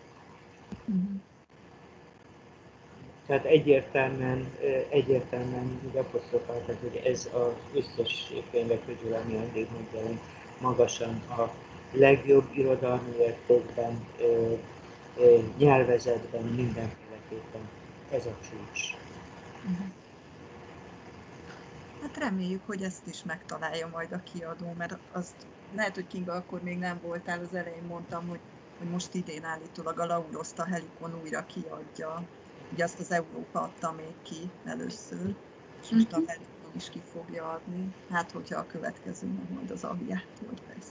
Olyan, tehát, hogy olyan sikere van, hogy, hogy érdemes. Én írom, mert mostanában is jelent meg valamilyen könyve, viszonylag olcsón hozzá is lehet jutni ezeket a könyveket, aztán csak én nem, nem tudok képernyőn olvasni. Mm. Hát azért oroszul csak lassabban olvas az ember, mint egy fordítást. Mm. Különben még fél mondatig visszatérve a zeneiségre, hogy mielőtt kidobott a Igen. rendszer, azt akartam mondani, hogy, hogy ez a, hogy mondtad, hogy milyen jó lenne, hogyha megszólalna a zene az olvasás mellett hogy ez egy kicsit olyan nem, mint a, a metrónál a, a Gülhovszkinak ez a projektje, hogy zenét szereztet a, a kötethez. Igen. Csak itt, itt nem külön szer, szereztetnek hozzá, hanem, hanem meglévőket raknak mellé. És akkor, mit tudom én, lenne hozzá egy ilyen, tudom, egy, egy link, ahol elérhetőek lennének a zenék az olvasáshoz. Igen, igen. Szerintem annak még kereslet is lenne ilyesmire, vagy valamennyi. Most amúgy olvastam egy olyan könyvet, ahol, ahol a történethez ilyen kiegészítőleg lábjegyzetben mindig közölték, hogy, hogy a, az a történet, vagy az a sztori, amit, amit megjelenítettek a történetbe, az ténylegesen megjelent, és honlapcímek voltak, ahol elérhetőek a, azok a cikkek, amikre ők utalást tesznek a történetbe. És az ezzel a baj különben, hogy lehet, hogy, hogy egy darabig működnek, csak aztán eltűnnek a netről. Uh-huh. És akkor te nézegetheted a linkeket, de hogyha semmi nem jön be, már a nem tudom én hányadiknál, akkor így egy kicsit elveszíti az ember az érdeklődését. Aha, igen. hát ez érdekes. Hordozóság, hordozhatóság. És uh, még egy dolgot akartam a zenével kapcsolatban uh, mondani, hogy, hogy van egy, egy uh, mondat a, a könyvben, valahol a történet végén, amikor a, ugye a Glenn meg a Vera készülnek egy nagy koncertre a rákos gyerekek uh-huh. jótékonysági koncertre, és hogy ugye arra a koncertre már csak a Gleb tud elmenni. Na az van Londonban, most esett le, hogy mi van Londonban. Hogy... Igen, És, és hogy csak ő tud elmenni rá már, és hogy nem tud megszólalni. Igen. És akkor utána ma azt hiszem a Meyerrel csinálnak valami interjút, és talán ő mondja azt, hogy a, az ideális zene a hallgatás. És hogy erről meg az jutott eszembe, hogy, hogy amikor a amikor itt a, a, a az orosz kultúra csemegéi sorozatban talán a textet néztük, vagyis arról beszélgettünk, akkor, akkor merült föl talán Viktor hozta be a képbe a John Cage-nek a, azt a nem tudom, 4 perc, 33 másodperc című ö, művét, ami, ami valójában ugye az, hogy, hogy kijön emberünk a színpadra, leül egy zongorához, és nem csinál semmit 4 perc, 33 másodpercig, és utána vége hogy erről hirtelen ez jutott eszembe, hogy, hogy amikor erről beszélt, utána én ezt megnéztem, és azon gondolkoztam, hogy ennek mi értelme van. Hogy így, és ülnek a nézőtéren, és végighallgatják, és utána megtapsolják. Hogy, hogy ez olyan, mintha egy ilyen paródia lenne, vagy valami karikatúra. És hát akkor... vagy, vagy hogy tényleg a teljességig lecsupaszítja a művészetet, és akkor nem tudom. Na és akkor ebben a történetben itt van ez a mondat, hogy az ideális zene a hallgatás. Meg még van egy rész, amit meg akarok tőletek kérdezni, hogy a, a történet végén ö, említik ezt a pert, ami Kievben volt, hogy lefüleltek egy, egy bűnszövetkezetet, akik ö, így a taxisokkal együtt dolgozva a rettére vitték ki a, a gyanútlan utasokat, és hogy kirabolják őket, és ott letértek az útról, és utána meg is ölték a, az utasokat, és hogy a, a felsorán ugye a Glebnek az anyja, az Irina neve is felmerül. Szerintetek ez mikor történt? Mert hogy én így, így a végén, mikor ezt elolvastam, ezt utána vagy, vagy kétszer vagy háromszor elolvastam, és így, így hirtelen els, először az jutott eszembe, hogy akkor soha nem is jutott el Brisbane-be. Én, én, én végül így olvastam, én is gondolkodtam rajta, de hogy egyszerűen nem tudom máshová helyezni, mert hogy a, a taxis azt mondja, vagy azt vallja, hogy arról mesélt neki, hogy azért megy Brisbane-be, mert hogy ott lesz boldog, és akkor uh, ott lesz neki nagyon jó. Tehát muszáj volt, hogy ezt, tehát ezt már ha ott él, és akkor onnan jár vissza, akkor ezt már nem így mondja a taxisnak és ugye az első férje nevén szólítja még. És tényleg, tényleg. És nem, nem, nem Mrs. Cooknak, vagy nem tudom mi az új férnek a neve. És hogy ezen gondolkoztam, hogy nekem ezzel így egy kicsit így szétesett a kronológiám, mert bocsánat, hogy, hogy ilyen földhöz ragadtam kronológiába gondolkozok egy regénynél, de hogy, hogy, hogy mint hogyha lett volna egy olyan, hogy amikor már kiderült a, a a Glebről, hogy beteg, hogy az anyja felhívja, nem? És beszélnek telefonon, és hogy attól fél, hogy, hogy mivel az anyja mindig átlát rajta, ezért rögtön le fogja vágni, hogy beteg. És ezért ezt, ezt nem értettem én sem, tehát, hogy itt, itt az, az ott valahogy teljesen, teljesen nem áll össze, mert, mert igen, tehát amikor ott van a, az Ányka, a Hanna, akkor, akkor egyértelmű, hogy ő telefonos kapcsolatban van az anyjával. Meg amikor, amikor Gleb az apjával beszél, és akkor elmondja az apjának, hogy az anyja férjhez ment Ausztráliában egy Ausztrálhoz, akkor az is olyan, mintha arról ő neki lenne valami tapasztalata, vagy, vagy ez egy történt, tehát egy megtörtént dologról számolna be a fegyírnek, nem csak úgy, hogy azt akarta az anyja, hanem hogy ez megtörtént. Igen, mert hogy ráadásul ugye valamikor a, ugye ő még egyetemre jár, amikor a 80-as évek vége felé volt az, hogy meghal a nagymama, és akkor ő, ő hazautazik a, a temetésére, és hogy a, a nagymama temetése után dönt úgy az anya, hogy igent mond az ausztrál anyjának, és gondolom utána ő el is megy. Tehát, hogy így, így azt nem értettem, hogy akkor most el se jut oda, vagy eljut, vagy, vagy látogatóba jött, és utána megy vissza, de... De, de az... akkor nem a, nem a előző, akkor nem micsoda lenne, Jankovska, vagy Igen. micsoda. Igen, hogy ez, ez, nekem valahogy ez, ez nem stimmelt a vége.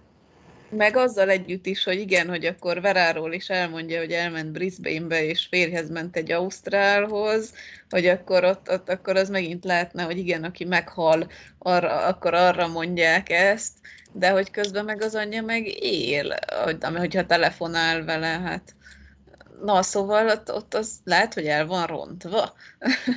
Nem tudom minden esetre valahogy nem jön ki a dolog. Hogy a végét utólag nem, én sem tudom elképzelni se, de nem áll, biztos, hogy nem áll, objektíven nem áll össze. Hát igen. És valamit akartam még ezzel kapcsolatban mondani. Ja igen, hogy a Brisbane-nel kapcsolatban még, hogy, hogy az is egy milyen ilyen kontraszt, amikor, amikor ők úgy beszélnek Brisbane-ről, mint ugye az a távoli hely, ahol a boldogság ott majd megtalálják valami, végülis valami elérhetetlen, vagy, vagy legalábbis nehezen elérhető hely. És nem is tudom, valaki, valaki meg, így megjegyzi, hogy de amúgy, tehát hogy így, így Ausztrália az egy ilyen fegyenc telepként jön létre, tehát hogy így, így, hogy ennek is milyen ellentmondása van. Igen, az is olyan fura, hogy mondja a Jegor, hogy küld oda ő is egy szállítmány fegyencet azon is gondolkodtam, hogy ott meg mit, ott meg mit mond a Jegor, vagy mit, mit csinálnak az ausztrálok az ukrán válságban, vagy, vagy úgy egyáltalán. Azt is olvastam, hogy, hogy, a, tehát, hogy szidják a fordítást, hogy össze van csapva. Ezen is volt olyan pont, ahol gondolkodtam, hogy akkor ez most itt a fordítás, vagy, vagy, vagy az eredeti, mert hogy, hogy olvastam ilyeneket, hogy látványos hibák vannak benne, és a szerkesztő slendriánul dolgozott. Én ilyen, ilyen tehát hogy én így a, a fordításra vonatkozóan ezzel nem találkoztam. Azzal viszont igen, hogy ugye sok az elütés benne a hiba. A történetben is ez igaz is. Így meglepő. Igen. Ja, és akkor még azt akartam, hogy, vagy azt, azt akartam még így kiemelni, hogy ugye van itt a végén egy ilyen záró kép, amikor a, a Gleb így visszaemlékszik a gyerekkorába egy ilyen mozzanatra, hogy, hogy valami, hogy az anyja, anyjával mentek valami szikláról lefele, vagy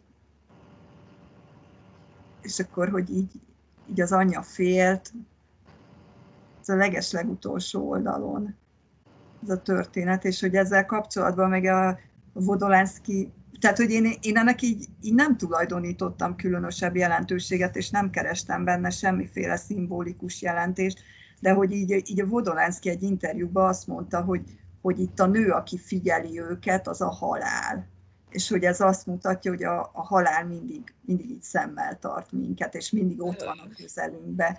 És így, na és itt, itt megint ezt a szituációt sem értem a végén, hogy, hogy, a, hogy az anyja végül átadja az idegen nőnek a gyerekét, mert hogy nem mer vele lemenni ezen Igen. a lejtőn, tehát hogy akkor, akkor a halálnak adta át.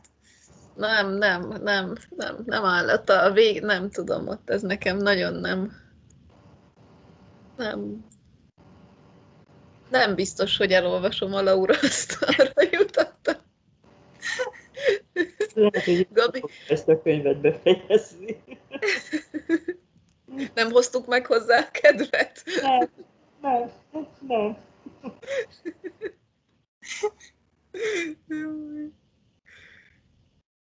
Gondolkozok, hogy jaj, meg még, még van két karakter, akiről, akiről akartalak titeket kérdezni. A Kátyának a szülei, az ornitológusok. Így ott, ott szerintetek ezt a német-orosz ellentétet kell látni, vagy csak, vagy csak ilyen kellemetlen emberek voltak a szülők? Hát de az is olyan, az is olyan volt, hogy abba se volt semmi mélység, vagy nem derült ki, hogy miért utálják ennyire a glebet, hogy a saját lányukat is elveszi, nem bánják, hogy elveszítik a saját lányukat. Miért nem támogatják a saját lányukat, hogyha már először leírja, hogy elintézték a lányuknak, hogy tehát elhívtak elhívtak Németországba egy orosz kutatópárt, hogy a kátya beköltözhessen a lakásukba. Tehát, hogy ezt ők elintézték neki, és akkor utána meg nem támogatják, nem adnak neki pénzt, gorombáskodnak velük. Hát de ott, ott valami a, a szülő-gyerek kapcsolatban lehetett valami komoly probléma, mert hogy a Barbara sem tartotta a szüleivel a kapcsolatot, tehát hogy ott sem volt igen. Tehát, hogy nem csak az egyik gyerekkel nem működött ez a szülő-gyerek kapcsolat, hanem a másikkal se. Miről nem beszéltünk még? Szerintem már meg, meg, volt, meg volt minden izgalmas és kevésbé izgalmas száll a történetből. Tehát akkor végül is összességében azt a következtetést vonjuk le, hogy ez annyira nem, nem, nem tetszett a társaságnak? Hát úgy gondolom, hogy nem így kezd, hogy a kezdőkörben sem így volt, amikor, amikor kiléptek a többiek, akkor sem éreztem, hogy közelebb kerültek volna ők sem. Ákos mit írt még? Volt még valami az ő papírkáján? Hát mondom, hogy a, az összképet pozitívnak mondta, de azt mondtam, hogy ugye azt, azt írta, hogy, hogy irodalmilag nem adta meg neki azt az élményt, ami miatt ő szereti az orosz irodalmat. Mm, jó gondolatnak tartotta például a megbékélésről, életről szóló részeket, hiányolta a szerzőt a kötetből. Igen.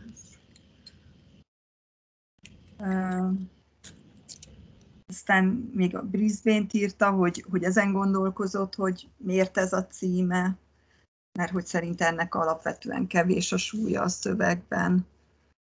Hát azt ott, ott a végével megmarad. Most az ugrott még be, hogy olvastam olyan véleményt is, ahol írta, írta valaki, hogy milyen romantikus, amikor összejön Kátya és Gleb. És De hogy... A roman. Az, micsoda? De az, az mitől olyan romantikus? És pont ezt akarom mondani, hogy én aztán nem látok semmi romantikát benne, hogy leöntötte pesgővel, utána meg lefeküdtek. Igen, ez inkább egy kicsit ilyen... Tehát, hogy ez nem, nem egy hosszan kibontakozó romantikus történet szál volt.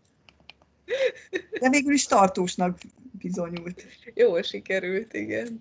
igen minden, mindenféle kínjával és nehézségével együtt.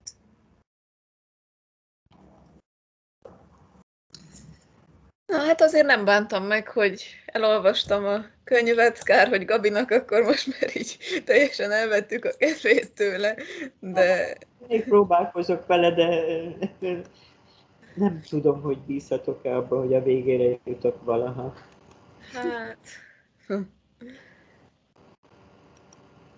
Nos, hogyha, hogyha úgy érzitek, hogy már semmi nem marad bennetek a, a könyvvel kapcsolatban, akkor, akkor, ö, akkor elmondom, hogy legközelebb, most már megnéztem pontosan, augusztus 25-én fogunk találkozni, és akkor Szergály Lebegyev Augusztus gyermekei című regényéről fogunk beszélgetni. Olvastad már? Csak belekezdtem. Jó lesz?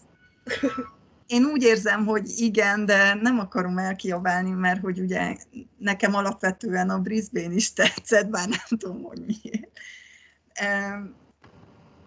Így a főszöveg alapján, meg amit eddig elolvastam, az alapján ilyen, ilyen kicsit ilyen